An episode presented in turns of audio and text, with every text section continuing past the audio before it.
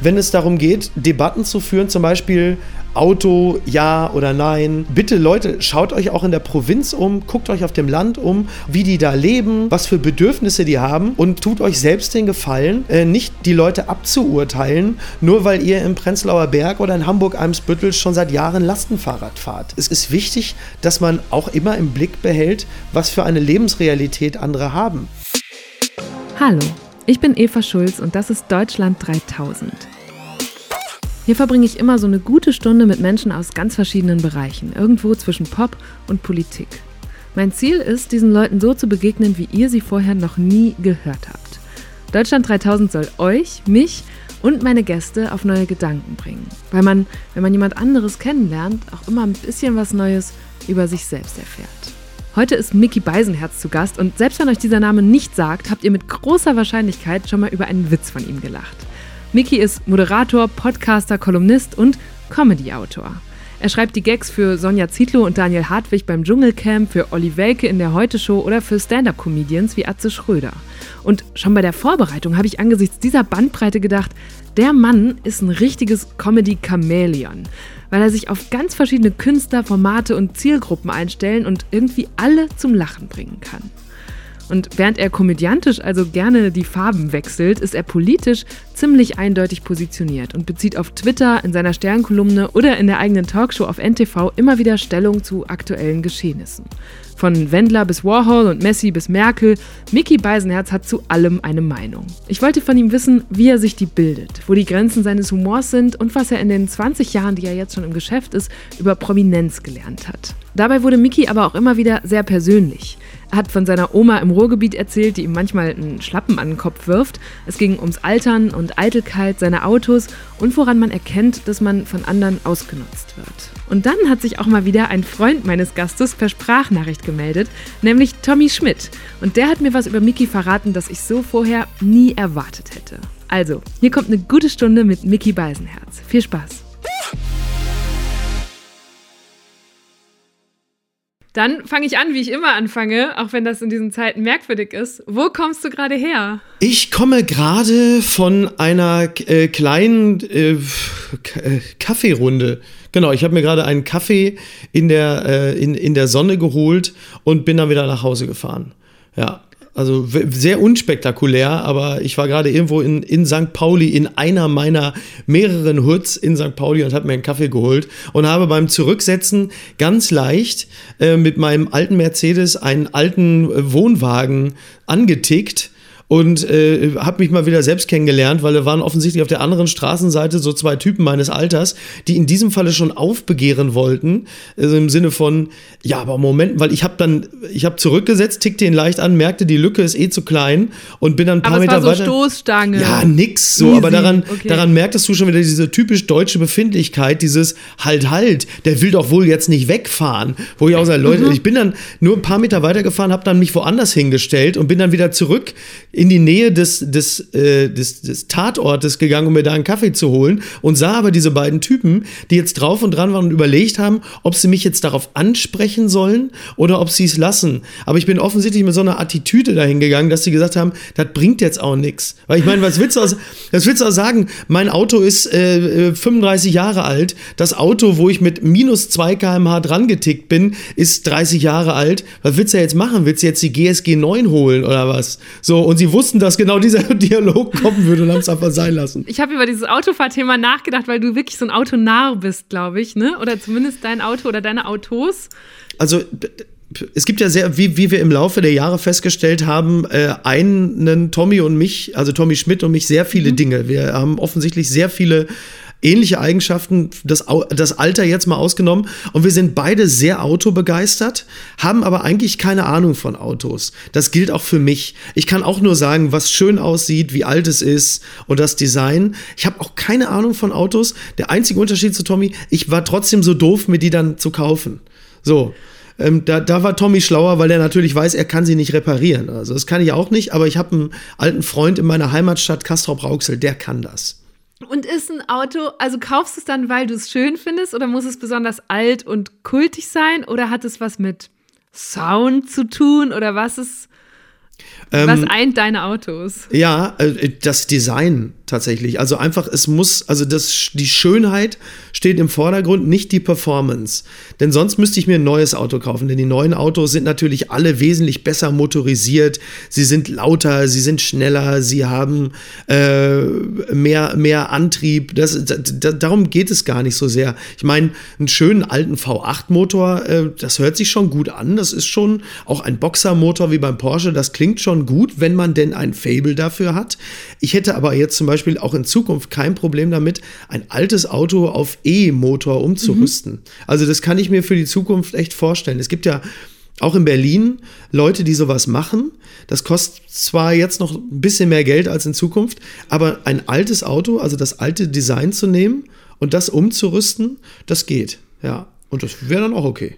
Und bist du, ich stelle mir das schon vor, dass du so ein ritualisierter Autofahrer bist, der zum Beispiel, keine Ahnung, sein Auto sehr regelmäßig wäscht.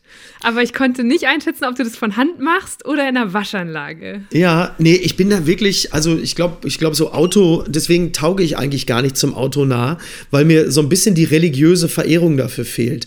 Also ich äh, fahre damit dann und wann mal in die Waschanlage oder sauge es mal aus, aber eigentlich ist es dann auch gut damit. Also, und dann habe ich noch so ein, also eigentlich macht das im Zweifel dann auch eher so mein Schrauberfreund, der sich irgendwann aufrichtet und sagt, jetzt gib das Ding her, ich mache das jetzt mal richtig sauber. So, also es sind dann eher Menschen aus meinem persönlichen Umfeld, die irgendwann die Schnauze voll haben und sagen, so komm, jetzt mache ich's. So. Also ich bin da, also es gibt auch ein, zwei Autos, die ich auch regelmäßig so ein bisschen vermülle, so, weil ich sie ja auch nutze. Und dann sieht's dann halt manchmal, ein, zwei, wie viele hast du denn insgesamt? Darüber kann ich öffentlich nicht sprechen, aber es, ähm, es ist also mehr als, also mehr als sinnvoll ist, so, ja. Und stehen die alle in Hamburg? Nee, ich habe sie so äh, verteilt. Irgendwo jeder zwischen, Stadt ein Auto. Irgendwo, irgendwo, zw- irgendwo zwischen N R W und Hamburg, ja. Okay, ich, hab, ich muss da gerade dran denken, dass wir, wir haben bei Deutschland dreitausend mal einen Film gemacht, wo ich in einem Stau Menschen befragt habe, ob sie ihr Auto stehen lassen würden, wenn der öffentliche Nahverkehr umsonst wäre. Ja. Würdest du das machen? Würdest du es verkaufen oder so? Das klingt jetzt nicht so. Oh, ähm, ich nutze es ja gar nicht so intensiv. Also ich bin ja auch großer Freund öffentlicher Verkehrsmittel. Also beispielsweise in Berlin ist das ja super. Wer in Berlin das Auto benutzt statt der S-Bahn, ist ja komplett bescheuert. Genauso was Langstrecke angeht. Ich habe ja eine Bahncard. Das heißt, lange Strecken fahre ich eigentlich immer mit der Bahn, weil es wesentlich komfortabler ist. Das heißt, wenn ich das Auto nutze, dann ist es wirklich eher, um sich das dann mal, um sich den Spaß zu gönnen. Also so eine Kombination meistens aus, aus Sinnhaftigkeit, weil man von A nach B muss und B, komm, macht ja auch ein bisschen Spaß. So, ja. Ich bin halt, ich bin Jahrgang siebenundsiebzig. Ich komme noch aus einer Generation, wo man noch Spaß am Autofahren hatte. So, ich bin ja so eine Scharniergeneration. Bei meiner Umfrage damals haben viele ganz ähnlich reagiert. Die konnten die Gründe, warum man jetzt in den Innenstädten eigentlich lieber Bus und Bahn als Auto fahren sollte, gut nachvollziehen, aber wollten so persönlich dann doch oft nicht komplett auf den eigenen Wagen verzichten. Wie fändest du das denn, wenn Bus und Bahn umsonst wären in Deutschland? Das wäre natürlich super. Würdest du dann mehr Bus fahren? Nein. Ich würde gerne wissen, wie du es fändest, wenn Bahn und Bus kostenlos wären. Gut. Ja, würdest du dein Auto dann stehen lassen? Wahrscheinlich nicht. Dabei ist Autofahren schon jetzt nicht nur umwelttechnisch, sondern auch ganz konkret finanziell teurer als so eine Monatskarte. Und was schätzt ihr, wie lange stehen deutsche Autofahrerinnen und Autofahrer so durchschnittlich in Stau oder zäh fließendem Verkehr? zweitausendachtzehn waren es hundertzwanzig Stunden pro Person. Falls ihr unser ganzes Deutschland dreitausend Video dazu sehen wollt, ich packe euch den Link in die Shownotes zu dieser Folge.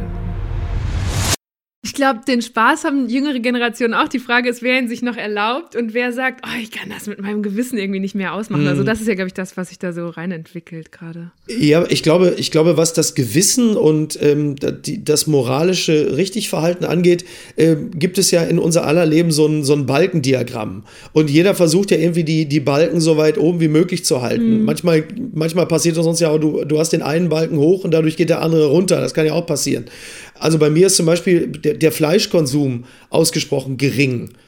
So, das, dann, dann würde ich jetzt für mich in Anspruch nehmen und sagen, ja Mensch, das habe ich doch fein gemacht, dafür darf ich jetzt auch einmal mehr Auto fahren. Also sauber kommen wir alle sowieso nicht aus der Nummer raus, aber ich, ähm, ich, ich, ich verstehe oder ich, ich unterstütze das Anliegen grundsätzlich, dass das, dass das Auto als reines Fortbewegungsmittel ähm, ausgedient haben sollte. Mhm. So, ich, das ist schon, ich bin jetzt, ich bin jetzt niemand, der wie so ein, wie so ein äh, Waffennarr in den U S A schreit, dass das Auto irgendwie der, der, der Inbegriff meiner persönlichen Freiheit ist. Ja. Ich bin, für, womöglich wird es auch ganz anders laufen und meine Tochter ist jetzt vier, vielleicht wird sie auch in zehn Jahren sagen oder in acht, Papi, jetzt lass mal die Scheiße mit den Autos, das ist jetzt einfach auch echt mal vorbei.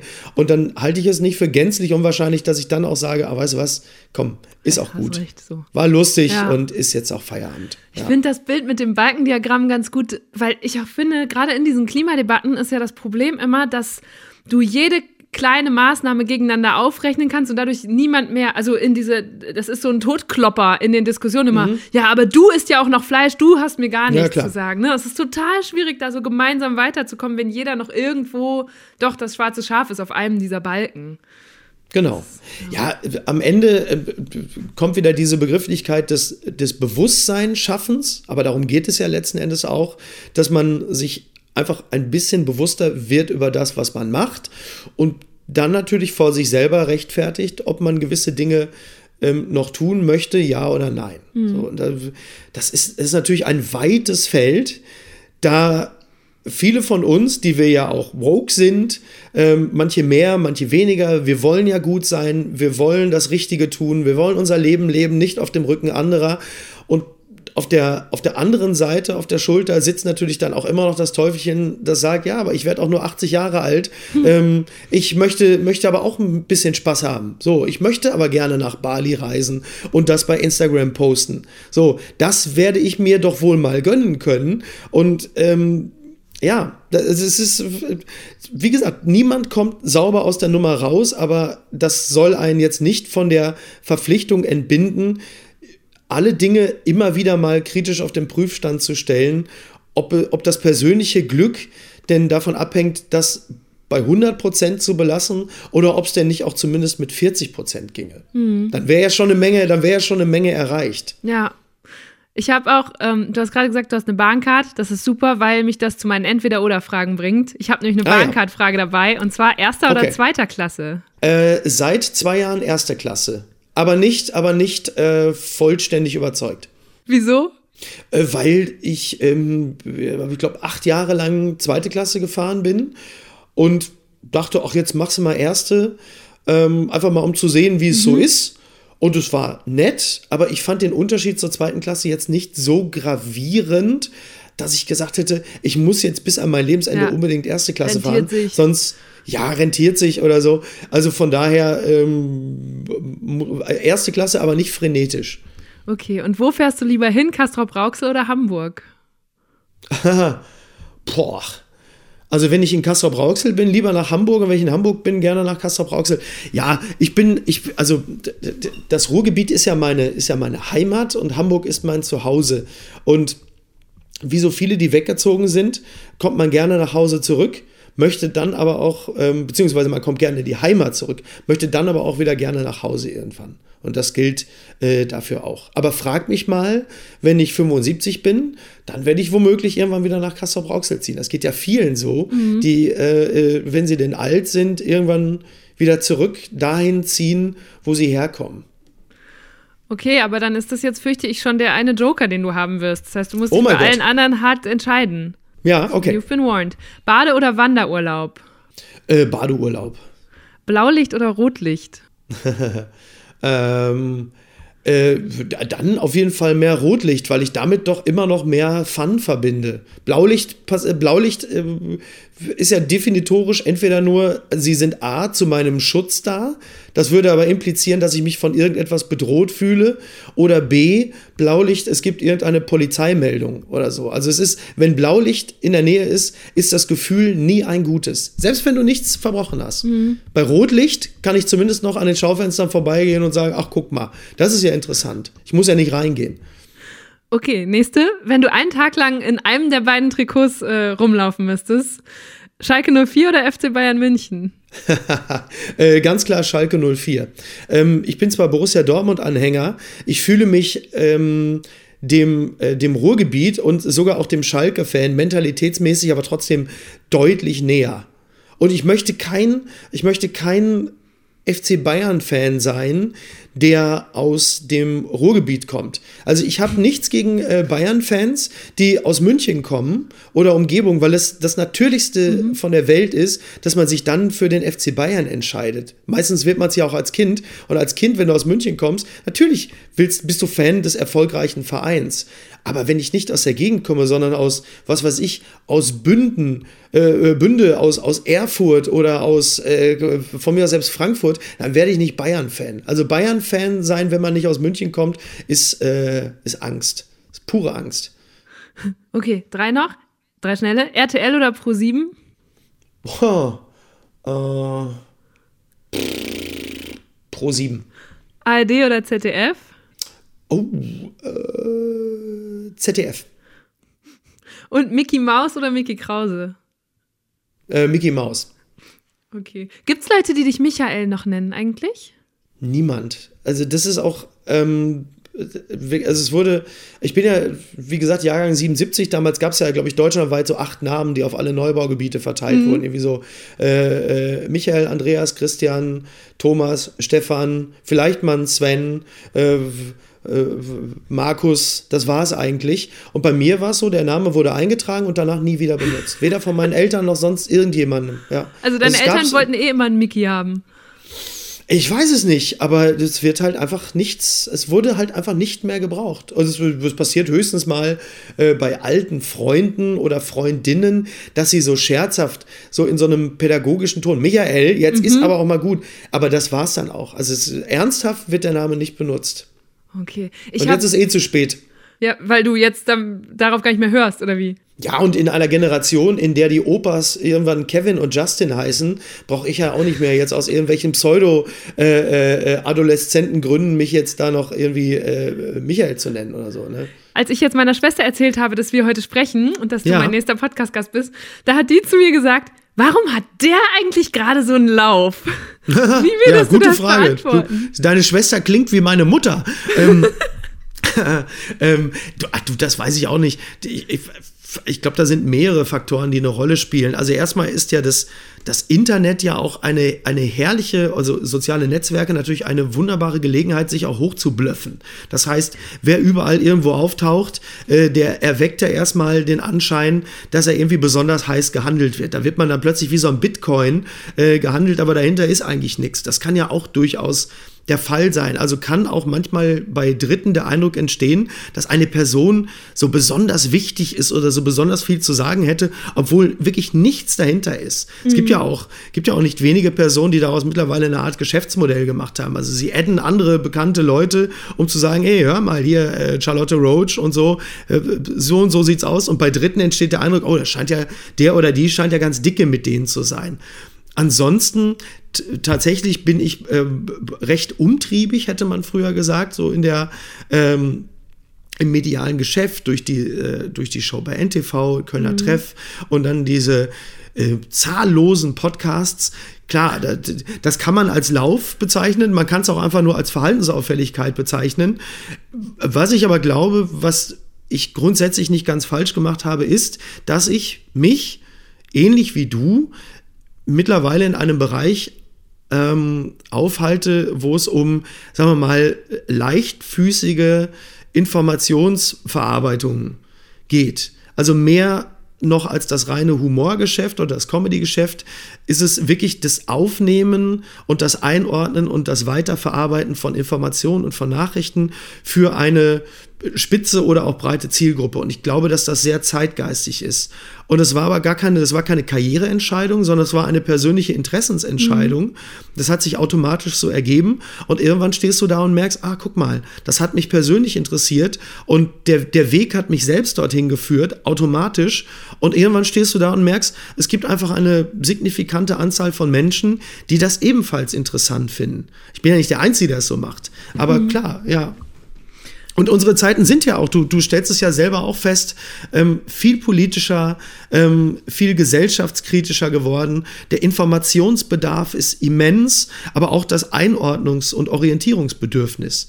Und es gibt ein paar Leute, ähm, die die Dinge offensichtlich ganz gut einordnen oder vielleicht eine, wie man so schön sagt, eine Stimme sind für viele. Und möglicherweise zähle ich auch zu denen. Angefangen hat das ja anders, ne? Das angefangen hat das ja. so hinter den Kulissen.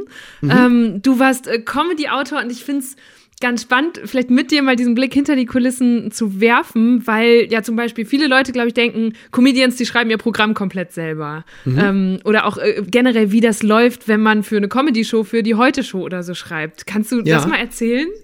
Naja, also die, die kurze Kurzfassung ist, ich mache das jetzt, ich bin jetzt äh, in, im zwanzigsten Jahr tatsächlich, also ich habe beim Radio angefangen, am erster erster zweitausend, deswegen kann ich mir das immer gut merken und bin dann relativ schnell so in dieses in diese Autorenschaft äh, gerutscht fürs, fürs Fernsehen und für die Bühne und äh, da arbeitet ja jeder anders. Also es gibt Komiker, auch Bühnenkomiker, ähm, denen fällt persönlich einfach nichts mehr ein und die sagen, schreib mir mal einfach komplette Nummern, ähm, weil äh, Comedy und Humor speist sich ja sehr stark aus Erlebtem. Es kann aber dem einen oder anderen Komiker passieren, dass er einfach mittlerweile zu reich ist und zu sehr in seiner gated Community lebt, dass er einfach auch nichts mehr erlebt. Manchmal kann es auch nur daran liegen, er kann nicht mehr unter Leute gehen, weil er einfach zu sehr erkannt und belästigt wird, ähm, um diesen harten Begriff mal bewusst zu wählen, dass er auch nichts mehr erleben kann. Also gibt es andere Leute, die schreiben ihm was.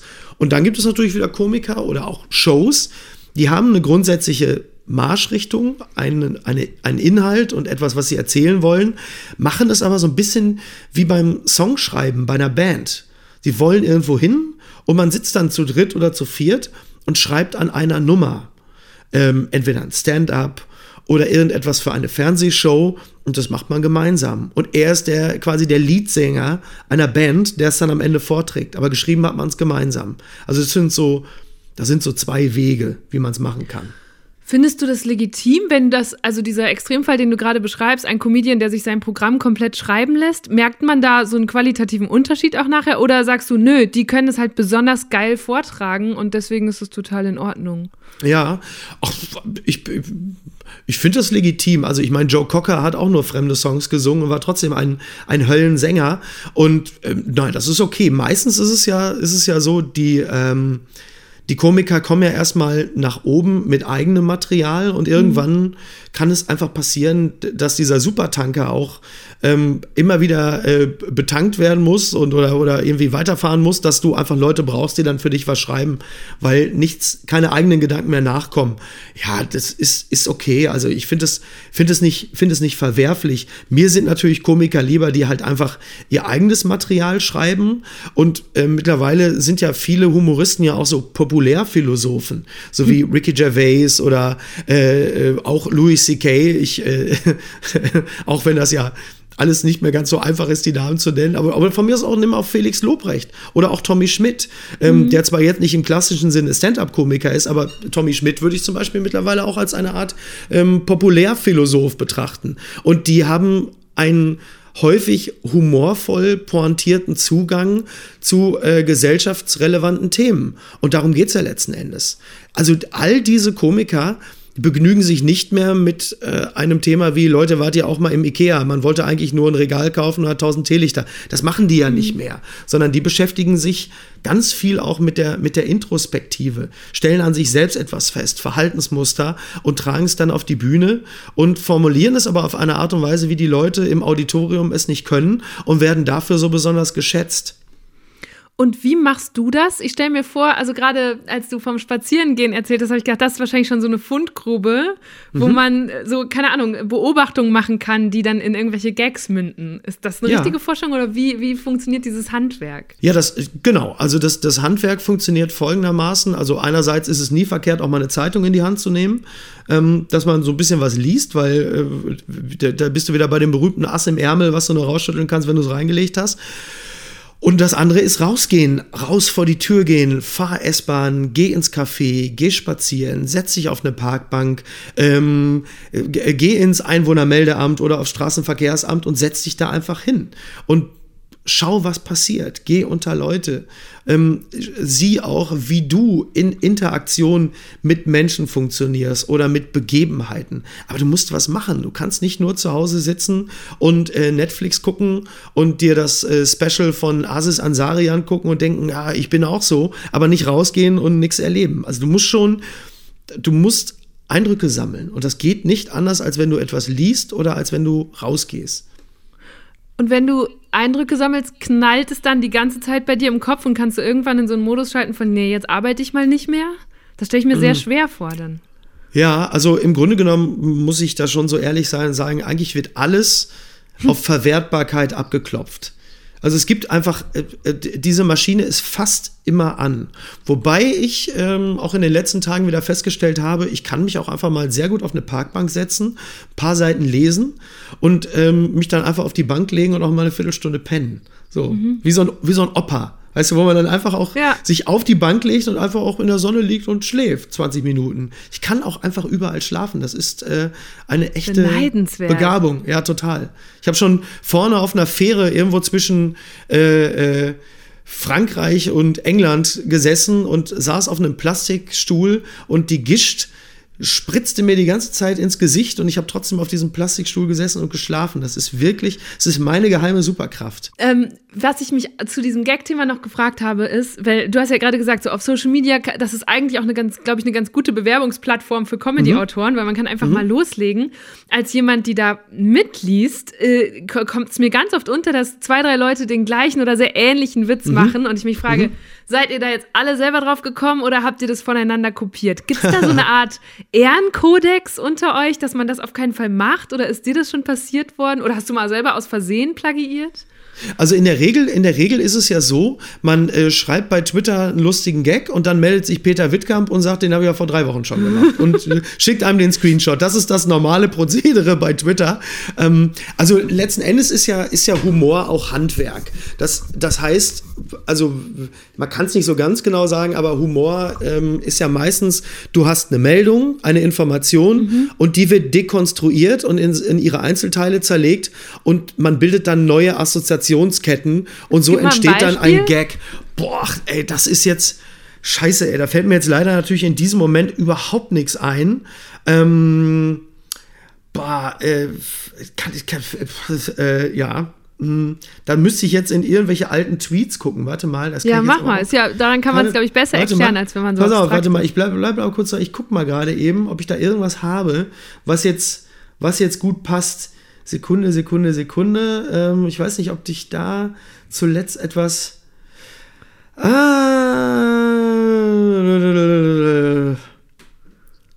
Ach so, naja, also zum Beispiel, wenn du, wenn du, du guckst Promis unter Palmen. Mhm. So, und dann fällt dir auf, dort wird nur, äh, dort wird eigentlich nur gesoffen und gemobbt. So, ähm, Dann, dann kannst du zum Beispiel, also du, du, du nimmst, du siehst die Sendung, dir fällt etwas daran auf. Du stellst bei Promis unter Palmen fest, die saufen nur und sie machen sich gegenseitig fertig. Da können, und, die, und dann befinden wir uns, also zum Zeitpunkt unseres Gesprächs ja immer noch unter dem großen C, also ich gehe davon aus, bei der Ausstrahlung des Gesprächs wird Corona jetzt immer noch ein Thema sein. Mhm. So, und dann könntest du jetzt zum Beispiel sagen, okay, Ähm, Promis unter Palmen, das gucken sich momentan ganz viele Lehrer an und sehen nur Alkohol und Mobbing. Ähm, die kriegen richtig Regel, also jetzt in ihrem Homeoffice kriegen sie richtig Phantomschmerzen und Sehnsucht nach dem Lehrerzimmer oder nach der Schule, weißt du, sowas halt. Also du setzt es dann in einen neuen Kontext. Mhm. Das war jetzt ein relativ lamer Gag, aber du versuchst halt einfach die, die Information, die du da rausziehst, neu zusammenzusetzen und in einen anderen Kontext zu packen. Ich weiß noch damals, das war immer noch einer meiner persönlichen Favorites. Das war im, oh Gott, das war zweitausendzehn.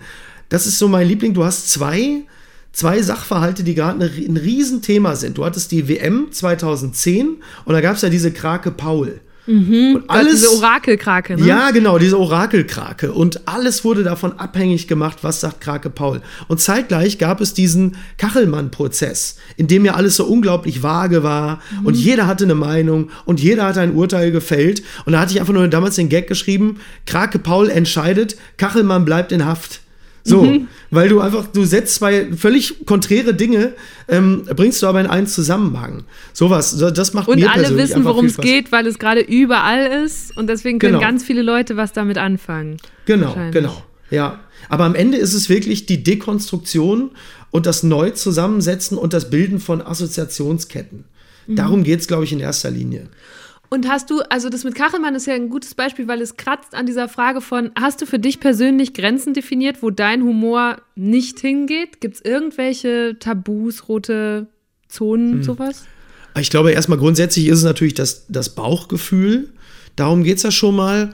Ähm, das berühmte nach unten treten mhm. ähm, fühlt sich natürlich auch falsch an. Also wenn Leute sowieso schon am Boden liegen, dann muss man da jetzt nicht noch unbedingt drauf rumtrampeln. Wobei das natürlich auch jeder für sich selbst äh, anders entscheidet, ähm, ob, ob, es, ob es nach unten treten ist, ja oder nein. Oder auch die Frage, wer es verdient hat, in Anführungszeichen, oder wer von den Guten und wer von den Bösen ist, das entscheidet ja auch jeder für sich unterschiedlich. Und Humor ist natürlich auch eine unglaublich subjektive Entscheidung.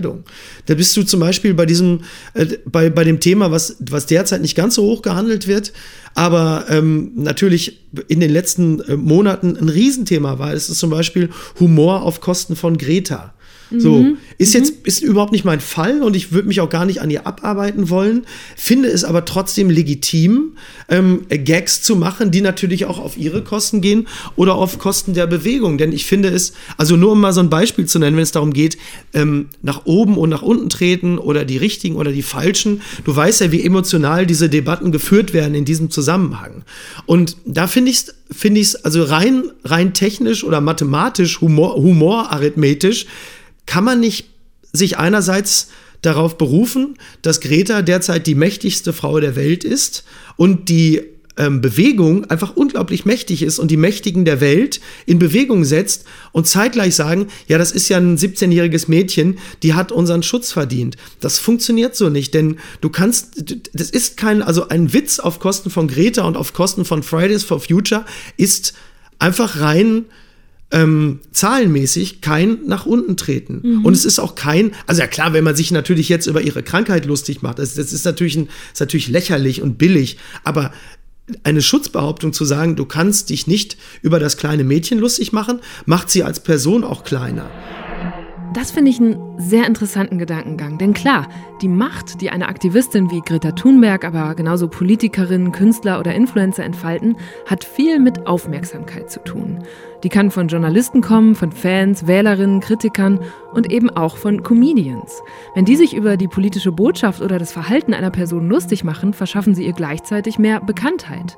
Man könnte also auch sagen, dass manche Personen des öffentlichen Lebens zusätzlich dadurch legitimiert werden oder dass sich ihre Relevanz darin zeigt, dass Satiriker und Comedians sie aufgreifen, dass sie karikiert werden und so weiter.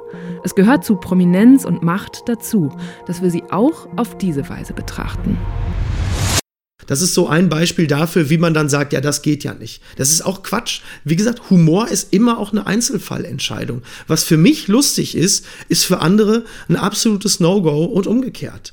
So, ich lache vielleicht auch nicht bei Gags, wo es auf Kosten von äh, vierjährigen Mädchen oder Eltern geht, weil ich selber Vater eines mhm. vierjährigen Mädchens ähm, bin. Aber ich für mich selber sage dann, das finde ich nicht lustig. Aber ich sage nicht, das ist nicht lustig. Und das ist schon mal, gerade was Humor angeht, ein ganz entscheidender Unterschied.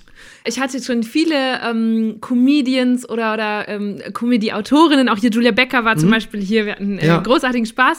Und bei dir beobachte ich aber, dass du ja sehr viel witzig zu scheinen findest, allein schon von der Fülle der Auftraggeber. Also das fängt irgendwie mhm. bei, keine Ahnung, du hast mal mit Mario Barth gearbeitet oder Dschungelcamp mhm. seit Jahren und dann ja. Extra drei ja. Heute-Show.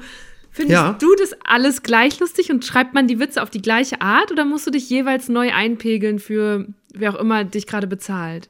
Ähm, also erstmal finde ich tatsächlich nicht alles gleich lustig. Es ist sogar so, dass ich Auch, auch im deutschen Fernsehen viele Sendungen gar nicht so witzig finde. Also ich glaube, ich habe schon häufiger bei Mai-Britt Illner gelacht als bei diversen Kabarettsendungen, mhm. weil die unfreiwillige Komik manchmal ja wesentlich mehr birgt. Ähm, klar, man stellt sich natürlich, also das hast du bei Songschreibern ja auch. Also es gibt ja Leute, die schreiben irgendwie Songs für Britney Spears, äh, für Ed Sheeran und für, äh, keine Ahnung, gut, Damien Rice schreibt selber, aber du weißt, was ich meine. Und ähm, klar, man muss sich dann immer wieder auf ein anderes Publikum einstellen, aber das geht ja. Und die, sagen wir mal, das Dschungelcamp zum Beispiel und die Heute-Show liegen gar nicht so weit auseinander, weil in beiden Fällen hast du äh, verhaltensauffällige Leute mit einem immensen Geltungsdrang. Ähm, die Promis sich, oder Politiker. Ja, mhm. die sich, die sich aber auf das am Ende festnageln lassen müssen, was sie sagen oder was sie tun und bei denen die Selbst- und die Fremdwahrnehmung auch häufig extrem weit auseinanderklafft. Und das ist humorhandwerklich, finde ich, gar nicht so weit auseinander. Mit dem Unterschied natürlich, dass die meisten, die im Dschungelcamp äh, sitzen, höchstwahrscheinlich nie mehr in Regierungsverantwortung kommen. Aber das haben sie dann ja mit, mit F D P-Politikern beispielsweise schon wieder gemein. Wie lustig findet dich eigentlich deine Oma? Ach, die, ähm, die findet mich schon, glaube ich, ganz, ganz lustig, weil sie mich halt schon so lange kennt und irgendwie ganz, ganz drollig findet und weil wir auch einen lustigen, einen lustigen Umgang miteinander pflegen. So, also die ist ja fast fünfundneunzig und hat immer noch Lust, mit einem Schlappen nach mir zu hauen. So. Wirklich? ähm, ja, ja. Was ja, war ja. dafür der letzte Anlass? Ach, das sind dann ja meistens so, das sind ja meistens so, so, so Neckereien oder so, wenn man irgendwie kommt und sagt, na du alte Schildkröte oder so, mhm. dann so im Ruhrgebiet ist man da ja eh mal sehr schnell mit, mit ich glaube, das ist auch die einzige Gegend in Deutschland, wo, na du altes Arschloch, ähm, wo tatsächlich man das liebevoll auch eine, meinen kann, eine ne? liebevoll, ja. ja, wirklich eine verbale Umarmung sein kann. Das muss man Leuten aus anderen Regionen Deutschlands dann, glaube ich, ab und zu auch mal beibringen oder erklären. Ja, ja, das ist so, ja, Oma ist, äh, Oma ist schon, glaube ich, echt mein, mein größter Fan. Das kann man schon so sagen. Ja, ja die, die, naja, die, ich, ich komme ja so aus einem äh, Vier-Generationen-Haushalt. Mhm. Ich bin ja wirklich aufgewachsen wie die Waltons.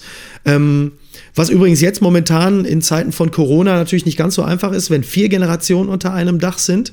Ähm, aber sie halten sich alle irgendwie ganz gut an die Abstandsregeln. Das funktioniert. Alle sind gesund. Toi, toi, toi. Aber das ist natürlich super, weil deine eigenen Großeltern dich natürlich miterziehen. Deswegen habe ich zu meiner Oma sicherlich auch ein, ein elterlicheres Verhältnis als viele andere zu ihren Großeltern, weil wir einfach die ersten fünfundzwanzig Jahre meines Lebens unter einem Dach gewohnt haben. Und trotz des Umstandes, dass ich dreihundertfünfzig Kilometer entfernt wohne, sehe ich die ja fast jede Woche. Mhm. So, ja. Das ist echt schön. Das habe ich auch, als ich das im Vorfeld über dich gelesen habe, hab, war ich einerseits ein bisschen neidisch, weil ich gedacht habe, mhm. boah, den Alltag meiner Großeltern habe ich zum, in den letzten Jahren gar nicht mehr mitbekommen. So. Also ja. ich weiß noch, meine Schwester ist irgendwann zurück nach Hause gezogen in die Region und die wusste ja. dann Sachen darüber, wie meine Oma ihren Tag gestaltet, wo ich dachte, boah, ich wüsste, ich würde das mitbekommen. Mhm. Und gleichzeitig mhm. fände ich es, glaube ich, ziemlich schwer, jetzt auf einmal wieder bei meinen Eltern zu wohnen ja. und mit denen so den Alltag zu verbringen. Ja, Fluch und, Fluch und Segen, weil mein äh, sechs Jahre älterer Bruder, der ist ja in Anführungsstrichen nie zu Hause ausgezogen. Das muss man fairerweise sagen, das ist ein großes Haus mit einem großen Garten, das ist genügend Platz für alle.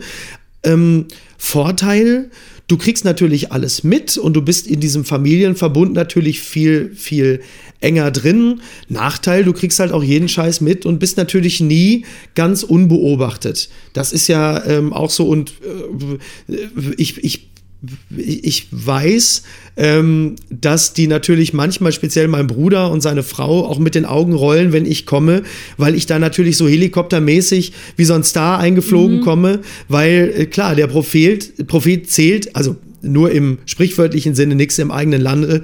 Äh, das, das würde ich natürlich nicht für meinen Bruder gelten lassen, aber ich glaube, du weißt, was ich meine. Du kommst ja, natürlich von außen, na, ey, sein, ne? der ja. feine Herr kommt aus Hamburg und da wird das gute Geschirr aufgetischt und da rollen die natürlich manchmal mit den Augen und sagen, ja, jetzt kommt der Arsch wieder und lässt sich hier bedienen und wir müssen hier den ganzen Tag zusehen, wie wir klarkommen. Ähm, das ist natürlich äh, auch Teil der Wahrheit. Aber wie lange hält das? Ich finde, es gibt so eine gewisse... die Kurve geht erst nach oben, wo man noch so Gast ist. Und bei mir ist es dann so, ja. nach zweieinhalb Tagen muss ich dann auch wieder den Rasen mähen und die Spülmaschine ausräumen. Ach so. Und dann war gut mit äh, ja. zu Gast sein. Ja, ähm, ja, ich bin ja meistens nach zweieinhalb Tagen auch wieder weg. Okay, das heißt, also ich bin du hast genau optimiert. Ja, genau, genau. Ich bin wahrscheinlich eine Stunde, ich bin eine Stunde bevor äh, sie sagen würden, so jetzt guck mal, jetzt kannst du meinen Rasen mähen, bin ich wieder weg. Wobei mittlerweile haben sie einen Mähroboter. Ah. Ähm, Diese, ich habe früher sehr, sehr viel Rasen gemäht. In, wie gesagt, die, die, da, es gibt echt, also ist jetzt nicht, ne, ist nicht die South Fork Ranch, aber es gab dort schon ein gutes Stück Rasen und das habe ich als Kind, wie alle, natürlich gehasst, weil samstags hat es dann bedeutet, du musst so ungefähr anderthalb Stunden Rasen mähen und das Schlimmste war immer, diesen scheiß schweren Auffangsack mhm. für das Gras zum Komposthaufen schleppen und das war echt schwer und häufig. Ja. ja. Ich erinnere mich und ich habe, äh, weißt du, was meine Lösung war? Unfreiwillig, um nie wieder Rasen mähen zu müssen. Ich habe mich dabei immer so dumm angestellt, dass ich irgendwann wirklich mal das Kabel durchgemäht habe. Oh, und mein Vater oh. war dann so völlig, ist ausgerastet und ab da musste ich nie wieder Rasen mähen. Ah, sehr gut. Ja, ich da hatte, kommt jetzt ein bisschen ich hatte, spät. Ja, ja, ja, ja, gut, ja, aber ich weiß, was du meinst. Ja, sich dumm stellen, das, das ist auch nicht schlecht. Das gilt für, für mich in, in anderen Bereichen. Ähm, bei uns, wir hatten aber einen Benzinrasenmäher. Mhm. Deswegen habe ich mich sehr früh schon an den Geruch von Benzin und Einfüllstutzen gewöhnt. So. Womit wir wieder und, bei den Autos wären. Ja, ja, ja, ja. Ich, ich wusste, dass das jetzt kommen würde. Macht ja auch, macht ja auch Sinn. ähm, äh, aber theoretisch hätte der Rasenmäher mir eigentlich den, den, die Freude an Benzinmotoren erstmal vergällen müssen. Aber ich hatte auch nie zum Beispiel eine Mofa oder ein Moped oder so. Also ich bin, habe auch erst spät einen Führerschein gemacht. Erst mit neunzehn oder mhm. so, weil ich vorher einfach, ja, wie alle keinen Bock hatte, zur Fahrschule zu gehen. Und mit einem Führerschein ist es ja so, viele in Berlin speziell kennen das ja, wenn du keinen hast, vermisst du ihn ja auch nicht. Mhm. Zumindest ja, wenn du in der Stadt bist, so, ne? Und nicht, genau, ich ja. komme vom Land, da war das schon so, dass man den schnell, schnell haben wollte, um überhaupt noch ja, flexibel klar. zu sein. So. Was übrigens ähm, ein, ein, auch ein super Beispiel dafür ist, wie der politische Diskurs nicht geführt werden darf, wenn du mal häufiger mal auf dem Land unterwegs bist oder in der Provinz, äh, da kann ich wirklich immer nur an, an die ähm, Vernunftbegabung ähm, aller appellieren, wenn es darum geht, Debatten zu führen, zum Beispiel Auto, mhm. ja oder nein. Äh, bitte Leute, schaut euch auch in der Provinz um, guckt euch auf dem Land um und seht euch nur um, ja. wie die da leben, was für Bedürfnisse die haben und tut euch selbst den Gefallen, äh, nicht borniert und blasiert die Leute abzuurteilen, nur weil ihr im Prenzlauer Berg oder in Hamburg-Eimsbüttel schon seit Jahren Lastenfahrrad fahrt. Mhm. So, weil es ist, es die Dinge sind nicht grundsätzlich abzuschaffen, nur weil ihr sie nicht benötigt. Und darum, es geht nicht darum, dass es, ähm, dass der Gedanke falsch ist, aber es ist wichtig, dass man auch immer im Blick behält, was für eine Lebensrealität andere haben. Ja. Und, äh, und, und das ist etwas, woran es wirklich ganz häufig scheitert. Es geht nicht darum, dass jemand richtig liegt oder falsch liegt, aber es gibt ja schon eine grundsätzliche Verweigerung, die Perspektive der anderen einzunehmen, selbst bei den banalsten äh, äh, Themen, die diskutiert werden sollen. Da ist das Auto, Stadt, Land ein schönes Beispiel, ja, oder das nicht auch, laufen darf. Oder auch wieder diese mehreren Generationen. Ne? Also ich habe eben, als ich über dieses Mehrgenerationen-Ding nachgedacht habe, festgestellt, dass in meinem Alltag ältere Menschen, Senioren, Seniorinnen kaum noch stattfinden. Ich habe mhm. wenig... Also ich nehme selten deren Perspektive ein, um rauszufinden, was, was mhm. betrifft die denn jetzt gerade oder was für Herausforderungen gibt's da. Genau, und das ist doch eine erhöhte per- Perspektivwechselaffinität. Das wäre doch schon ganz gut. Mhm. So, und, ähm, und, und das Auto ist ja noch ein, ist ja noch ein harmloses Thema. Es gibt ja noch ganz andere Themen, ähm, wo es, wo es vielleicht nicht verkehrt wäre, irgendjemandem, der da irgendwo in Dortmund-Dorstfeld hockt, und sagt, also da kommen wir zu dem großen äh, Streitthema der letzten fünf Jahre, wenn jemand in Dortmund-Dorstfeld hockt oder keine Ahnung äh, und sagt, ich fühle mich unwohl, weil hier ein Flüchtlingsheim gebaut wird, dass man nur sagt, okay, ja, ich kann nachvollziehen, warum du dich unwohl fühlst und nicht an der Stelle schon sofort äh, äh, deine, deine Antifa-Binde aufziehst und schreist äh, Nazis raus. Was übrigens, das ist sowieso klar, natürlich mhm. Nazis raus. Finde ich eh manchmal albern, dass man mit solchen Pullis rumrennt, weil das soll, ge- gehört für mich eigentlich zum gesellschaftlichen Grundton. So, als würde man sagen, man fährt ja auch keine Schulkinder äh, äh, tot. So, verstehe aber natürlich, warum das manchen wichtig erscheint, das manchmal auch nochmal laut zu sagen. Äh, das bringt der Zeitgeist ja so mit sich. Schöne Grüße auch nach Thüringen. Ja. Aber ich glaube, da wäre es manchmal ganz angebracht, wenn man ein bisschen mehr, immer schwieriges Thema, wenn man sagt, Verständnis für solche Positionen aufbringt. Aber ich glaube, du hast ja auf, aufgeklärte Hörer, die wissen schon, was ich meine, wenn es darum geht, dass man sich zumindest in den ersten zwei, drei Schritten solche Befindlichkeiten durchaus mal anhört und dann kann man ja das Ja, aber immer noch hinterher schieben. Aber sich direkt schon im ersten Schritt anzubrüllen, halte ich, zumindest wenn es um solche Belange geht, nicht für zielführend.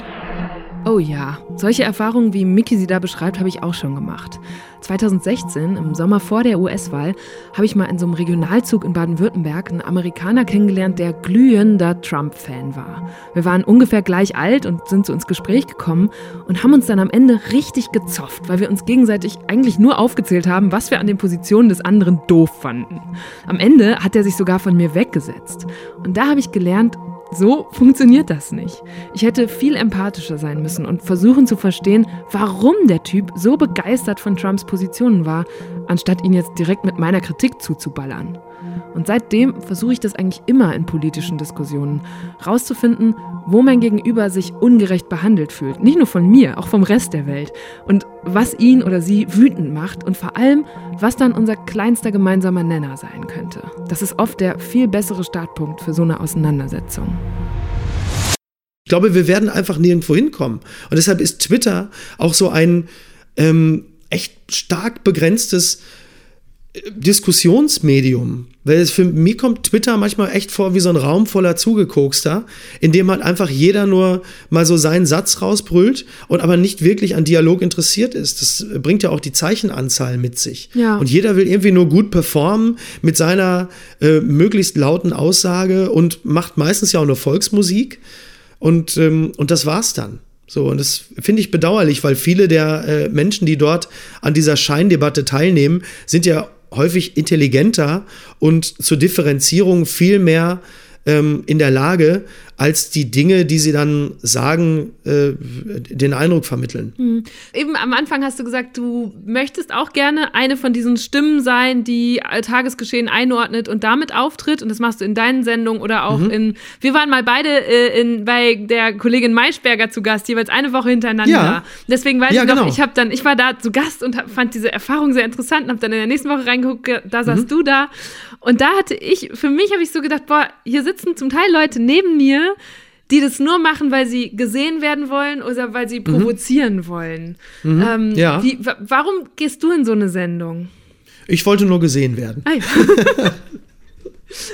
Ich wollte nicht provozieren, ich wollte nur gesehen werden. Nee, ganz ehrlich, ich bin, ich, ähm, das, das hat wahrscheinlich auch ein bisschen was damit zu tun, dass ich grundsätzlich ja wirklich aus der Comedy, aus der reinen Comedy- und Unterhaltungsecke komme und erst in den fünf, in den letzten fünf, sechs Jahren, zumindest vor der Kamera, mhm. mich mehr und mehr so in den, in den, sagen wir mal, grenzjournalistischen Bereich äh, gewagt habe. Und ich, für mich war das echt immer noch ein Kompliment, dass äh, Sandra Maischberger mich in ihre Sendung einlädt. Ich weiß, ähm, dass die Kritik an der Sendung mitunter durchaus berechtigt ist, wie das bei vielen Talkshows ist. Hart aber fair, auch so ein Beispiel.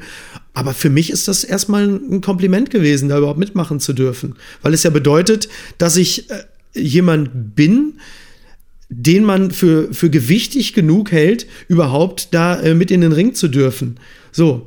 Und das ist wahrscheinlich einfach wirklich der, der klassische Geltungsdrang, der mich dazu bewogen hat, zu sagen, ja, dann gehe ich da auch hin. Wenn die sagen, pass auf, in diesem doch journalistischen Format würden wir dich gerne mal haben und würden gerne wissen, was du dazu zu sagen hast, habe ich das als Kompliment empfunden und bin da gerne hingegangen. Aber nicht, um zu provozieren, obwohl ich natürlich tief in meinem Bauch weiß, der ein oder andere Satz wird höchstwahrscheinlich auch provozieren, aber nicht Nicht Provokation um der Provokation willen. Ich habe ja auch nichts vorbereitet. Ich gehe ja nicht mhm. hin und, und habe jetzt auch keine steilen Thesen. Das ist ja so, da sind ja die, die Poschards, äh, Passmanns und Fleischhauers dieser Welt sind ja viel spitzer in dem, äh, was für ein Publikum sie auch jeweils mit ihrem Sound bespielen.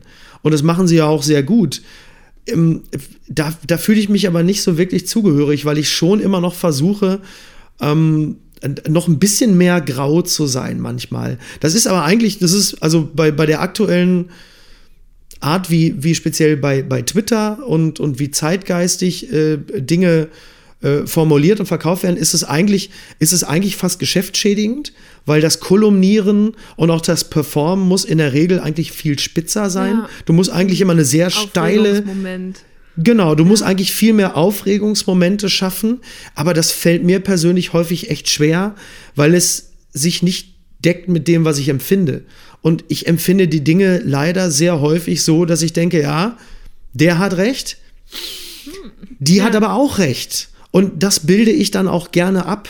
Das ist, das ist aber kein Wischiwaschi und das ist auch keine Unentschiedenheit, sondern das ist einfach das, wie ich die Dinge empfinde. Und es ist häufig so, wenn es, wenn es um gesellschaftliche Themen geht, dass die Dinge meistens echt sehr komplex sind. Mhm. Und ich tue mich schwer damit, zum Beispiel wie Rezo ich, ein Video zu veröffentlichen, wo es dann heißt, äh, warum Politiker auf Schüler scheißen. ich, der Bild und dem Fokus hätte man so eine Schlagzeile um die Ohren gehauen, hätte gesagt, das ist einfach stumpf populistisch und deckt sich nicht im Ansatz mit der Komplexität des Sachverhaltes. Aber klar, ich, ich verstehe auch, warum er es macht und das ist auch okay, es ist legitim, aber es ist natürlich im, im Rahmen des Journalismus, es ist halt einfach auch hardcore populistisch. Und pff, weiß ich nicht. Also aber dieses Grau, ähm, diese Graubereiche oder das Nicht-Sicher-Sein hält dich ja trotzdem mhm. nicht davon ab, zu so ziemlich allem was sagen zu können. Klar, ja, oder wollen. Ich weiß nicht, ja. ob ich es kann, aber ich will, ja klar. Okay, ja, aber manche Dinge, manchmal... Ja klar, weil es ja auch was mit meiner Empfindung zu tun hat.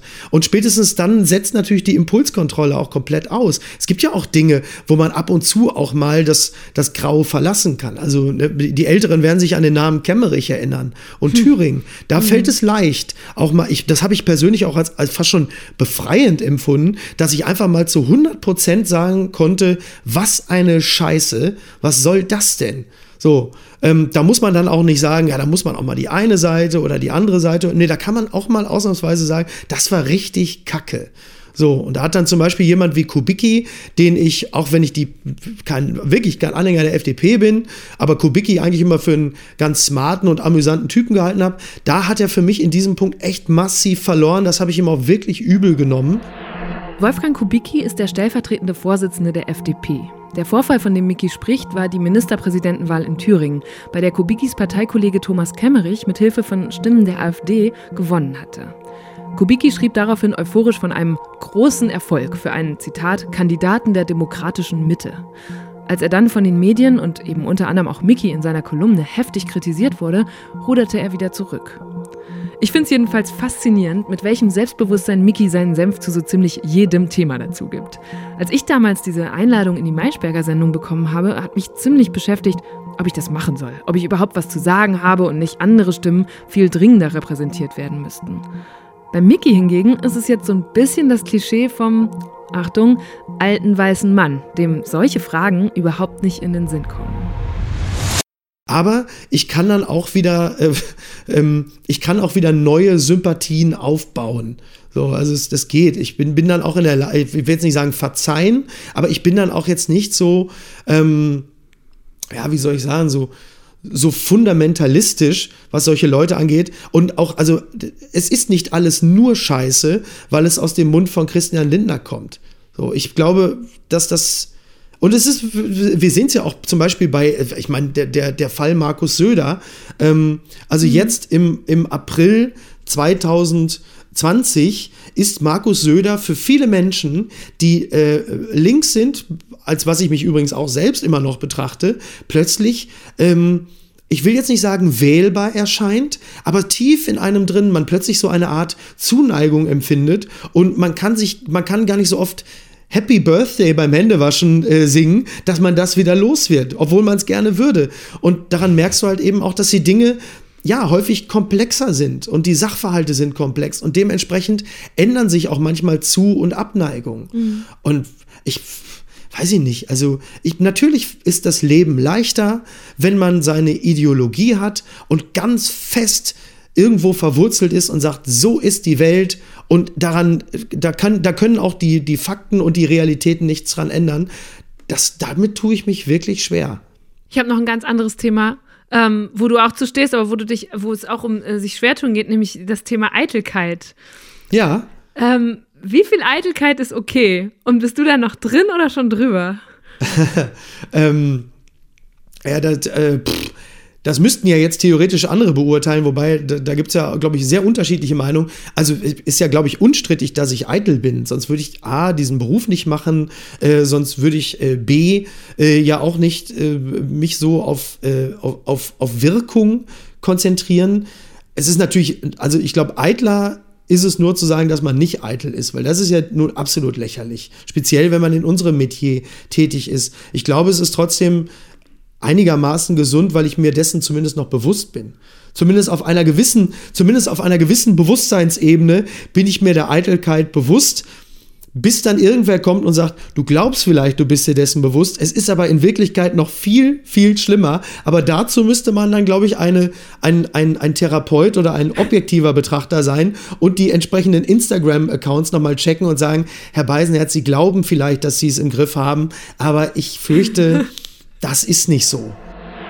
Okay, also wenn ich jetzt die Therapeutin wäre, die Mickys Instagram-Account checkt, dann würde ich da so einen braungebrannten, durchtrainierten Typen sehen, der in engen Poloshirts oder neonfarbenen Pullis vor seinen schicken Karren posiert. Diagnose? Eitel dreitausend. Aber hey, immerhin weiß er es und kann trotzdem über sich selber lachen. Und ich finde das super, denn warum soll man nicht auch mal mit einem Mann über Äußerlichkeiten sprechen? Wenn man dir so auf Social Media folgt, dann könnte man auch so sagen, mh, Risikogruppe Midlife Crisis. So aus ja, aber das schon seit fünfzehn Jahren. Ja. Ja. Aber da hättest ja. du sie ja noch nicht haben müssen. Hast du jetzt eine oder wie, wie, wie, was, was machst du präventiv? Ja, äh, boah, das ist eine, also ich glaube, ich glaube nicht, dass ich in der Midlife Crisis bin, weil ich überhaupt gar kein Problem damit habe, äh, äh, fast dreiundvierzig Jahre alt zu sein und ähm, finde das auch, möchte auch wirklich nicht, ich meine, gut, wir sehen uns jetzt gerade, ich habe äh, einen Hoodie an und eine Wollmütze. Äh, ich, es hätte, es hätte eine andere Klamotte sein müssen, um diese These äh, nachhaltig zu widerlegen. Äh, aber ich bin, ich bin wirklich gerne äh, fast äh, Mitte vierzig, naja, mit, mit fast dreiundvierzig ist man ja Mitte vierzig und finde das ein, ein gutes Alter und ich denke nicht darüber nach, mir das Graue aus den Haaren zu färben. Ich, ähm, aber weniger Haare dürfen es auch nicht sein. Nee, weniger Haare dürfen es nicht sein, aber das, ähm, das, nee, aber einfach, weil es auch scheiße aussieht. Also es, wirklich, ich bin echt froh, dass es nicht weniger Haare sind, aber das hat ja nicht nur damit zu tun, dass man älter aussieht, sondern es hat vor allen Dingen viel mehr damit zu tun, dass es einfach scheiße aussieht. Also man muss nicht in der Midlife-Crisis sein, um mit dreiundzwanzig festzustellen, dass ein Haarkranz einfach scheiße aussieht. Es ist, so, so ein Haarkranz zu haben, ist ähm, so, als würde man gezwungen, plötzlich einen beschissenen Pullover anzuziehen und den nie wieder ausziehen zu dürfen. Das ist einfach eine so dramatische Veränderung des Erscheinungsbildes, dass ich äh, jedem nur dazu raten kann, wenn dich das stört, dann ändere was daran. Und das würde ich persönlich auch machen. Auf jeden Fall würde ich das machen, weil ich glaube, ich sehe mit Rasurglatze einfach kacke aus, weil ich so einen Eierkopf habe. Aber würdest du dann, würdest du so ein Toupet tragen oder was kann man dann noch Nö, ändern? Ich würde mir wahrscheinlich, ich würde wahrscheinlich den, den Klopp machen. Ich würde wahrscheinlich den Klopp machen und würde irgendwie sagen, ich mache eine Weltreise und bin in Wirklichkeit in so einer Klinik. So. Ja. Würdest du, also würdest du so Schönheits-O Ps oder hast du sogar schon mal was gemacht? Nee, ich habe noch nichts gemacht. Ähm, wir, wir sprechen uns wieder, wenn ich irgendwann so wie Bohlen plötzlich Siehst, aussehe, dass ich dir jetzt wie, nicht wie Phantomas. Ich in die Augen gucken kann, gerade ja. nur über FaceTime. Ja, äh, nee, nee, also ich, ich, ich, stelle, ich stelle natürlich den, den Alterungsprozess dahingehend schon fest, dass ich mittlerweile aussehe wie die Fotos, die ich vor vier Jahren auf dem Handy gelöscht habe. Das ist so, äh, da, daran stelle ich schon fest. Ich bin aber insgesamt nicht unzufrieden. Aber ich merke schon, dass es ähm, ja, gewisse Ermüdungserscheinungen im Gesicht gibt, die einfach nicht mehr weggehen. Hm. So. Mhm. Das ist einfach so. Ich meine, ich habe aber schon seit fünfzehn Jahren diese Falten auf der Stirn und äh, daran würde ich zum Beispiel jetzt nichts ändern lassen. Das finde ich irgendwie ganz charmant. So. Und bist du schon jemals wegen deines Auftretens oder deines Äußeren in irgendeine Schub- Klischee-Schublade gesteckt worden, wo du gedacht hast, ey Leute, so bin ich doch gar nicht? Ich könnte sogar sagen, ich habe aus der Klischeeschublade so eine Art Whirlpool gemacht und habe mich einfach lustvoll reingeschmissen. Hab mich einfach reinge- ich habe vorher noch Wasser eingelassen und habe gesagt, so Freunde, wenn ihr mich sucht, ich bin jetzt hier mal für die nächsten dreißig Jahre. Okay, und wie ähm, heißt der Whirlpool? Äh, äh, wahrscheinlich äh, äh, Oh, ach so, ja, Whirlproll wahrscheinlich, ne? Whirlproll. Ich bin in den Whirlproll geschmolzen. Weiß ich nicht. Also so als, als Kosmoprolet äh, komme ich ja ganz gut klar. Es ist ja auch in diesem Falle ja gar nicht so schlecht, wenn man ab und zu mal positiv überraschen kann. Also wenn man so der, der äh, Porsche-fahrende Hedonist ist, der plötzlich ab und zu mal durch eine äh, altruistische Welthaltung ähm, überrascht und den ein oder anderen gar nicht so dämlichen Gedanken, dann wäre das ja auch schon gar nicht so schlecht. Ich... Also wenn ich mit Klischees ab und zu, wenn ich Klischees dann und wann mal brechen kann, ist es doch gut. So. Und jeder von uns ist sowieso Projektionsfläche, speziell durch sein Auftreten in sozialen Netzwerken. Mhm. Ja, also das ist übrigens auch der Vorteil das bringt dann das Alter auch mit sich, dass einem das zunehmend auch ein bisschen egaler ist. Weil ich glaube, das Schlimmste, was ich jetzt machen könnte, wäre, die nächsten zehn Jahre ähm, nur noch Fahrrad zu fahren und ähm, weiß ich nicht, mit der F A Z unterm Arm irgendwie ähm, Fotos von mir zu posten, mit Bücherwand im Hintergrund, dass man jetzt irgendwie nachhaltig den Leuten signalisiert, hey Leute, ich ähm, fahre kein Auto mehr, ich fahre nur noch Fahrrad, ich bin überwoke. Geläutert. Und, ähm, geläutert und benutzt nur noch, nur noch das, nur noch gegenderte Sprache, was ich übrigens dann und wann ja mache, aber halt wirklich einfach auch nach Bedarf, was allein ja schon schwierig ist, aber sei es drum. Ähm, um den Leuten dann was zu beweisen. Also das kannst du vergessen. Wenn das Ding ist jetzt gesetzt und die Wahrnehmung ist so und dann ist es auch okay. Ich kann damit ja super leben. Ich komme damit ja gut klar. Und ich weiß natürlich, dass ich für manche Leute äh, der narzisstische Trottel bin. Für manche äh, bin ich wahrscheinlich schon irgendwie äh, der so eine Art äh, früh verboomerter äh, äh, Schmuddelkomiker, ich weiß es nicht. Und für manche vielleicht ein ganz okayer Typ, der äh, gar keine dummen Sachen erzählt. Jeder erfüllt ja bei irgendeiner Klientel immer ein Klischee und ist eine dankbare mhm. Projektionsfläche. Das merkst du ja auch, dass auch jede Bubble ihre Feindbilder braucht und es wäre mühsam und auch absolut fruchtlos, dagegen anzukämpfen.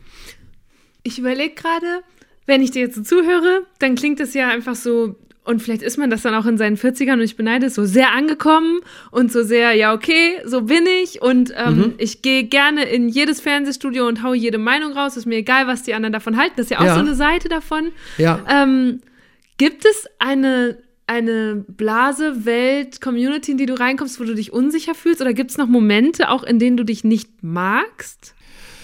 Ja, ähm, also erstmal, erstmal gibt es, gibt es so Communities, in denen ich mich eigentlich gar nicht bewege. Also diese ganzen klassischen rote Teppich-Veranstaltungen und mhm. so, ähm, gehe ich, ich glaube, zu fünfundneunzig Prozent überhaupt nicht hin. Da bin ich einfach gar nicht. Weil du ich war ja noch nicht mal, weil ich da, ich weiß ich nicht, ich, ich, ich hasse Smalltalk. Ich bin unglaublich ungerne irgendwo, wo Smalltalk ist, stehe unglaublich ungerne mit Leuten rum, bei denen ich das Gefühl habe, dass es für sie genauso nervig ist und sie sich genauso, also ich habe immer, also da, wo ich das Gefühl habe, dass mein Gegenüber es genauso empfindet wie ich, im Sinne von, ich muss jetzt Konversation machen, dass der andere sich nicht genauso unwohl fühlt wie ich. Und auch dieses den Leuten nicht gerecht werden. Schlimmer ist es übrigens bei Veranstaltungen, wo viele Leute sind, die man eigentlich mag, mhm. weil du kannst keiner Person gerecht werden. Du stehst mit jemandem ja, zusammen, voll. Unterhältst dich nett und im Hintergrund siehst du schon drei Leute, die du auch magst und du kannst die ja nicht nicht grüßen. Aber wenn du sie grüßt, kannst du auch nur so, so super oberflächlich sein. Und dann denke ich mir immer, weißt du was, lieber wegbleiben. Das ist, ähm, muss nicht sein. Also diese ganze, und diese ganze bunte Gala-Welt ist für mich nichts. Ich möchte da auch gar nicht sein und ich möchte da auch nicht stattfinden.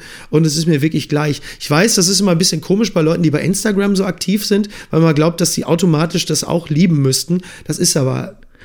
Also zumindest in meinem Falle nicht so. Ich hab, das finde ich gerade interessant, weil ich den Eindruck habe, dass du schon auch über Jahre in allem, was du gearbeitet hast, auch fand ich immer wieder so eine Faszination für Prominenz. Also sei es, dass mhm. du sowas moderierst wie den Kölner Treff oder dann habe ich dir irgendwo mhm. mal so erzählen hören, dass du sehr gerne auch so Interviewsendungen hörst. Und mhm. da habe ich gedacht, wenn man so lange da so drauf guckt, also mich würde interessieren, was du über Prominenz gelernt hast und ob du irgendwann, also wo, wie prominent mhm. du gerne werden würdest und wo dann so eine Grenze ist, wo du sagst, oh nee, aber das hätte ich bitte gerne nicht. ähm, also ich finde den, ähm, also um die zweite Frage erstmal zu beantworten, ich finde den aktuellen Status super. Ich finde das extrem angenehm und wirklich ausreichend. Also ich bleibe, ich bleibe gerne bis an mein Lebensende so eine Art Geheimtipp. Ist doch super. Also ich höre gerne, ähm, ich höre gerne äh, Bon Iver, The National und solche Sachen. Ähm, äh, sympathisiere gerne mit, mit Bundesliga-Clubs, die irgendwie auch im unteren Mittelmaß sind. Also immer da, wo man, wo es noch so Leute gibt, die einen auf jemand aufmerksam machen und sagen, hier, das musst du mal hören oder das ist nicht schlecht. Das ist doch super. Also das finde ich, ich, ich habe ja auch ein gutes Auskommen. Das heißt, ich bin auch monetär mhm. nicht darauf angewiesen, in Anführungsstrichen groß zu sein oder so. Also ist das wirklich echt ausreichend, wirklich gut. Und äh, was ich über Prominenz gelernt habe, oh, ähm, mh, ich glaube, man schüttelst, also wenn du, du, du schüttelst es dein Leben, wenn du einmal zu groß geworden bist, schüttelst du das bis an dein Lebensende nicht mehr ab. Also ich kenne auch Menschen, ähm, entweder aus meinem privaten Umfeld oder auch nur aus der Beobachtung, denen wurde etwas zu früh die Prominenz entrissen. So auf einem Level vielleicht mit Mitte zwanzig, Ende zwanzig. Mhm. Und sie sind zeitlebens dieses Trauma nicht mehr losgeworden, dass man ihnen etwas genommen hat. Und sie das nicht mehr zurückbekommen haben. Daran kranken die ihr ganzes Leben lang. Prominenz kann in diesem Zusammenhang auch etwas unglaublich, also die, die Energie, derer es bedarf, um es nach oben hin zu schaffen, die wirst du natürlich auch Zeit deines Lebens nicht mehr los. Und das ist ein Treiber, der bringt dich auf die Bühne, der lässt dir aber auch keine Ruhe mehr. Es gibt ja auch dieses berühmte Beispiel von Künstlern, die von der Bühne gehen und dann im Hotelzimmer keine Ruhe mehr finden und nicht schlafen können, mhm, und diese Energie, mhm, nicht mehr loswerden. Und das ist natürlich schon, das ist natürlich schon eine, eine Vorstufe. Und du, klar, du erkennst natürlich an unglaublich vielen Menschen, auch an sehr prominenten Menschen, dass sie irgendwann die dümmsten Dinge tun, von denen man immer sagen würde, so als, als, als objektiver Beobachter, lass es doch sein. Und der größte Quatschsatz ist, das hat der doch nicht nötig. Doch, sie haben es alle nötig, weil sonst würden sie es nicht machen. Sie haben es vielleicht finanziell nicht nötig. Aber was das, den Geltungsdrang angeht, ähm, den Höhenrausch, den du natürlich nicht mehr los wirst, diesen, diesen Kick, den wirst du, das wirst du, das Bedürfnis danach wirst du nicht mehr los. Und je größer du bist oder je größer du warst, desto größer ist die Gefahr, dass du alles dafür tust, um da jemals wieder hinzukommen. Es ist wahrscheinlich auch so eine Art Leistungssport. Ich weiß es nicht. Und wie passt du dann auf dich selber auf? Weil dann gibt es bei dir ein paar Zutaten, die dich auch total in diese Gefahrenzone, mhm, bringen würden. Mit Eitelkeit, ja, und großer, ja, Aufmerksamkeit auf verschiedenen Kanälen. Ja, also hilfreich ist natürlich, wenn du, ähm, wenn die Bestätigung, die Aufmerksamkeit und die Response du nicht in erster Linie dir ähm, aus deinem Job holst, sondern aus dem privaten Umfeld. Also da ist natürlich ganz hilfreich, dass man alte Freunde behält oder von, mhm, mir aus auch neue. Es sind nicht, nicht nur die alten Freunde sind die kostbarsten. Es können auch Menschen sein, die erst kürzlich dazugekommen sind. Ähm, die Liebe äh, macht vieles, äh, kann, kann vieles ausbalancieren, weil natürlich Menschen, die man liebt, oder die einen lieben, einem natürlich auch viel besser ein Feedback geben können, auch ein kritisches Feedback. Äh, sicherlich ist, die, äh, ist ein eigenes Kind nicht ganz verkehrt, ähm, um, auch, um, um, um auch das Leben auf andere Dinge äh, zu fokussieren. Also wer, seine, wer sein, seine, seine Geltung einzig und allein von sozialen Netzwerken oder äh, Quoten im Fernsehen oder Applaus abhängig macht, der Der begibt sich natürlich auf sehr dünnes Eis, weil auch Prominenz natürlich auch sehr stark einfach von Moden abhängig ist. Mhm. Und ähm, denen kann man gar nicht immer gerecht werden. Und da kannst du natürlich in ein wahnsinnig tiefes Loch fallen, wenn du irgendwann einfach der Mode nicht mehr entsprichst. Ich meine, da, da sind wahrscheinlich, aktuell gibt es unglaublich viele YouTuber, die vermutlich daran extrem kranken, weil sie vor drei Jahren der heiße Scheiß waren, ja, und im Grunde genommen ohne eigenes Zutun und ohne eigenes Verschulden plötzlich einfach nicht mehr gefragt sind. Ja. Weil der Zeitgeist sich geändert hat. Oder weil, weil alle auf äh, TikTok sind. Oder ja, ja, ja. Ja, oder weil, oder weil dreizehnjährige einfach mit sechzehn ähm, in andere Interessen haben und insofern natürlich ein unglaublich undankbares Publikum sind. Ja. Ich habe noch, eben, weil du gerade sagst, äh, alte Freunde, neue Freunde und so. Ich, wir machen ja immer Umfeldrecherche bei Deutschland zweitausend. Ja. Und bei dir ist, ja, es nicht so schwer, wenn man überlegt, wen kennen wir, die, äh, den er kennt oder die ihn kennen. ähm, ja. Und ich habe eine, ähm, mehrere Leute getroffen. Und einer hat mir eine Sprachnachricht geschickt. Du wirst ihn sofort erkennen, aber ich würde dir gerne vorspielen. Oder einen Teil davon, weil ich so schön fand, was er gesagt hat. Moment. Okay. Ich versuche das jetzt hier über unser komisches Setup. Sehr erwähnenswert ist und löblich, was jetzt nicht witzig ist, aber was ich cool finde, dass er null Platzhirschgetue hat, so nach dem Motto, ich bin schon lange im Business, ähm, ich will keinen König neben mir haben, sondern er äh, ermöglicht es jungen Autoren, mhm, einfach durch sein Öffnen von Türen äh, den Weg in diese Branche zu schaffen, ohne irgendwie was davon zu haben. Einfach weil er ein netter Mensch ist, der ähm, sich nicht zu schade ist, für jüngere Leute ähm, die Tür aufzumachen und sie in, in die Branche reinzuholen, wenn er davon überzeugt ist, dass sie was können. Und das fand ich immer sehr nobel, weil das natürlich nicht ähm, üblich ist, gerade in dieser eitlen Medienbranche, wo jeder sich so, ähm, jeder der Nächste ist. Ist das ähm, schon einfach ein sehr netter und uneitler Mensch, was man, wenn man seinen Instagram-Account anguckt, nicht denken würde, dass er uneitel ist. Er ist super eitel, sagt er ja auch. Aber er ist, was den Job angeht, nicht so eitel. Und das finde ich wahnsinnig sympathisch. Ja, das äh, finde ich, find ich sehr nett von Tommy, dass er das sagt. Ähm, jetzt muss man natürlich fairerweise, was, was Tommy angeht, äh, sagen, äh, Tommys Karriere hätte man sowieso nicht verhindern können, weil dafür ist er viel zu gut. Ähm, nein, aber ja, ja, das, das stimmt, das, das versuche ich immer wieder. Ähm, das gilt übrigens nicht nur für Autoren, sondern auch für Autorinnen, die gibt es ja auch. Mhm. Und ich selber erinnere mich einfach nur daran, wie es gewesen ist, ähm, zu einem Zeitpunkt, als auch ich davon profitiert habe, dass es Menschen gab, die gesagt haben, ey, der da, der ist doch ganz gut, ähm, lass uns doch mal den mit dem zusammenbringen oder dass der da mal einen Fuß in die Tür kriegt, wie man so schön sagt. Davon profitieren ja alle. Und ähm, wenn man dann auch noch so ein ähm, feiner Mensch ist wie Tommy Schmidt, der einfach ein richtig guter äh, Typ ist, der intelligent ist, witzig und vor allen Dingen nicht abgezockt und nicht hinterfotzig, ähm, dann äh, sagt man auch hinterfotzig doch, weil es bayerisch ist, ne? Du bist, bist du nicht ich eigentlich? Ich glaube schon. Ja, bist du nicht, kommst du ich nicht bin eigentlich? Auch, ich komme aus Münsterland. Ich bin Münsterland. Gar nicht weit weg Ach, von Kastrop-Rauxel stimmt, stimmt, stimmt, du hast recht, du hast recht. Ich hatte deine, Re- deine Redakteurin Isabella, kommt aus, äh, die ist die nicht? Genau, die ist Regensburg. Regensburg, ja. Regensburg, das war's. Deshalb hatte ich, hatte ich euch beide sofort in diesen Kontext geschmissen. Was ein Unsinn. Ähm, Genau, nee, da kann man sagen.